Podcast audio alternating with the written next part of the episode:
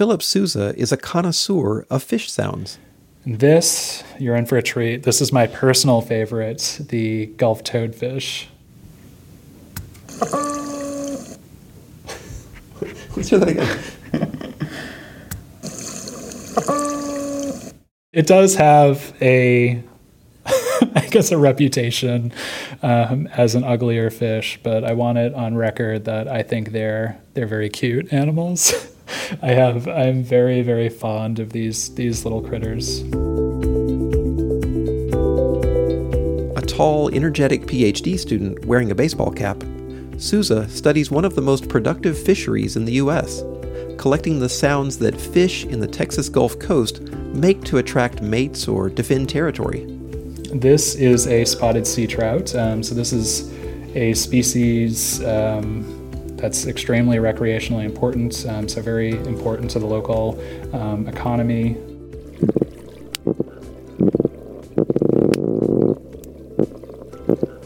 Cataloging these sounds can be useful in efforts to monitor the health of the ecosystem.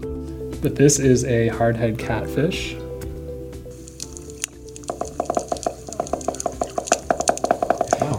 Interesting sound. So I'm hearing two things. I'm hearing a little crackling sound, Yeah. and then I'm hearing a, like a almost like a woodpecker or something, or like somebody hammering a nail or something.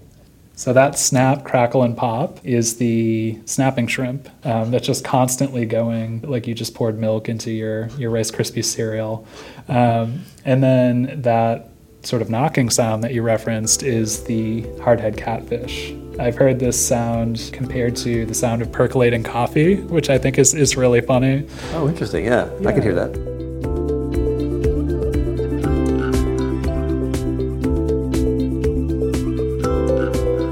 I'm Marc Airhart for Point of Discovery.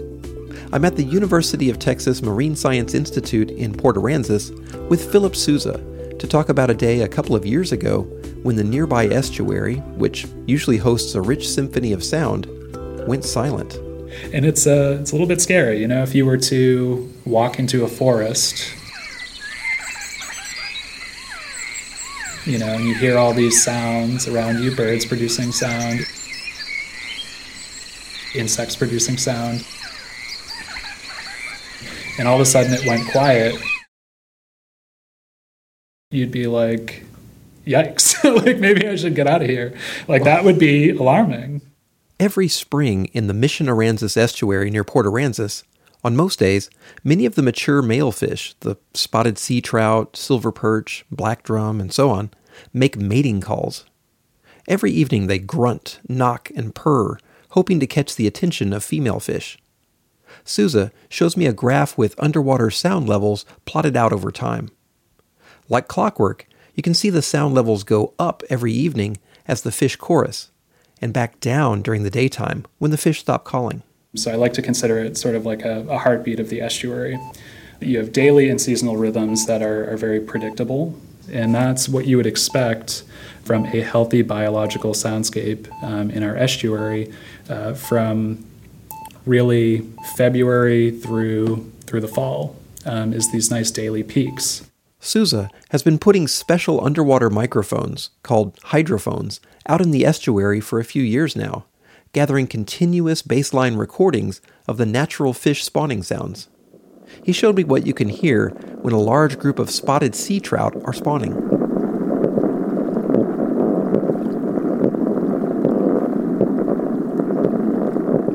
Um, but that's just a steady signal from, you know, what's presumably hundreds of spotted sea trout aggregating um, to spawn in this area. And then there's the silver perch. He warns me it's going to be loud and annoying.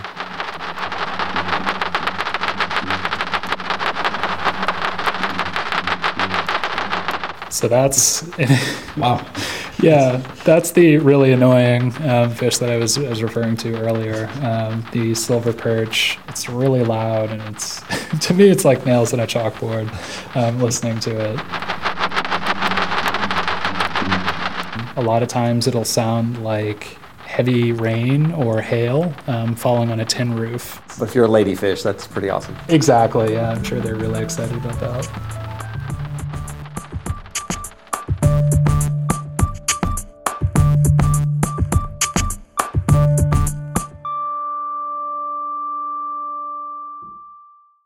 Those sounds may be annoying to us, but they mean the fish are interacting as thriving fish do. And that means a healthy ecosystem. The oyster reefs and other habitats in the Mission Aransas estuary support rich communities of fish, many of which have a big impact on the Texas economy, including spotted sea trout, catfish, red drum, and black drum. So there's a lot of interest in protecting this ecosystem. But Souza says it's really hard to get a handle on which species of fish are in a given area at a given time, how many of each fish there are, and what they're up to. I like to compare swimming in our estuary to swimming in a vat of chocolate milk at times. so on a on a good day, you might have you know half a foot of visibility, um, but most days you can only see maybe a couple inches in front of your face. That really limits you as far as what types of techniques you can use to monitor the estuary um, and the communities that live inside. You can't jump in with snorkel or dive gear um, and simply look around uh, to see what's there. Because of the limited visibility, to keep tabs on these fisheries, marine biologists typically sample fish with big nets that kill or injure the very fish they're interested in. That can run counter to conservation goals. Plus, it's very labor intensive and provides only occasional snapshots of what's out there. So Souza is developing ways to continuously record sound in the water that can provide a clearer picture of what's going on. He hopes this method can one day supplement, and maybe even partially replace, other methods of directly surveying fish populations. As fate would have it, two years ago, his approach was put to the test.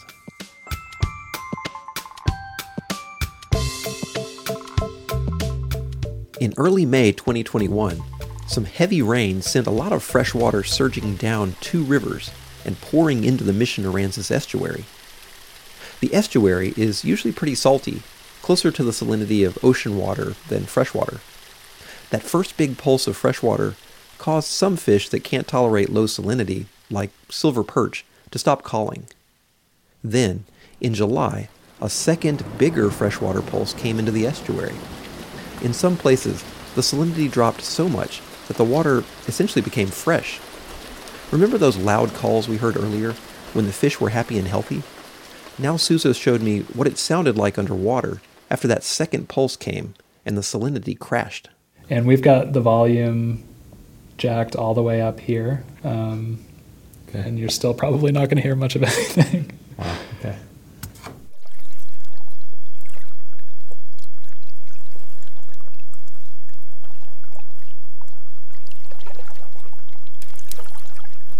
all you can really hear are waves crashing and some random noise. Remember his heartbeat analogy? Those normal peaks of sound every evening when the male fish are calling out for mates? Now, following this freshwater disturbance, it was like that heartbeat flatlined. And all of a sudden, those daily peaks, those clean daily peaks, disappear, and you get that chaotic signal again. Or, to use his other analogy, it was like the forest went silent you'd be like, yikes, like maybe I should get out of here.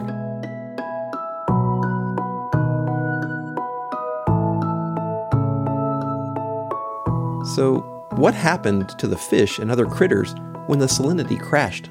So, if you have you know, dramatic drops in salinity that can cause um, some physiological challenges for the fish. They have trouble um, maintaining the proportions of, of salt um, in their body, salts to, to water. But my feeling is that they're just completely moving out of the area. These are, are very mobile fish species, they're very capable of, of moving out of the area. In addition to the hydrophones, Souza had some trays sitting on the bottom of the estuary at a restored oyster reef as part of another experiment.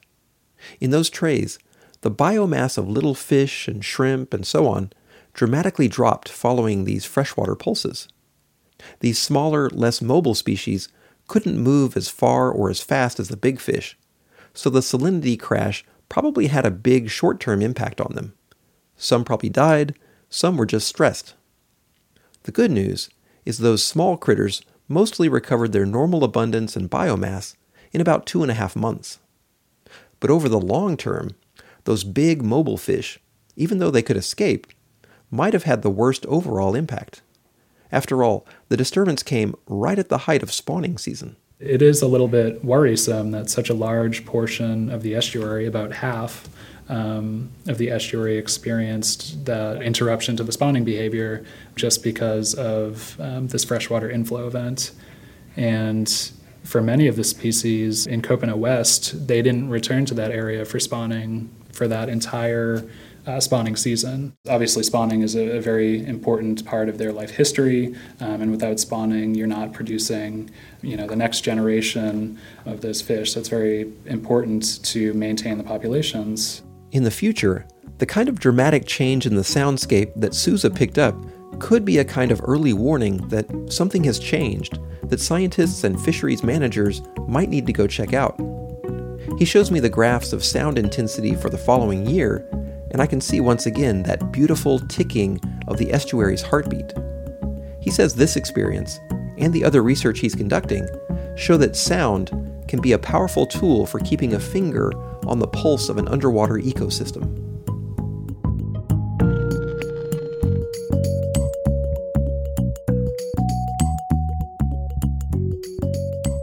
It's not just big, dramatic disturbances like that freshwater pulse that Souza can pick up with his hydrophones. It's also subtle changes over weeks, months, and years. The rise and fall of different underwater species across the landscape. To measure those kinds of changes, he needs ways to correlate specific sounds with what's going on in the water. In a recent study, he compared live sound recordings taken at the same time as a traditional survey using nets to catch sound producing fish in the Mission Aransas estuary. And one of the findings that we had is that there's a positive relationship between um, sound levels and how many fish are in the area. So once you have that relationship, um, you know you can you can sort of monitor target locations through time and you know if it's if it's louder at one point that would suggest that there's a higher relative abundance um, of fishes in that area and sound can tell you more than just how many fish are there. Just like bird calls, to the trained ear, you can pick out each individual fish species by the different kinds of calls they make. It's very easy to go in, listen to sound files, identify different um, types of vocalizations, some of which are well defined. We can identify what species are making those vocalizations. He relies on a set of global fish sound libraries to help identify each species kind of like those cell phone apps that can recognize birds by their calls. For fish sounds that haven't been well documented yet, he's built a kind of fish recording studio. In a small closet, he covers a fish tank with a soundproof box to try and capture the sounds of some of the smaller, quieter fish in the area. So it's really a matter of, of trying to get them in a very quiet space um, with some sensitive equipment um, and see if we can collect some sounds that may be only traveling a, a very short distance. With each new species he captures, the global library of fish sounds becomes just a little bit richer.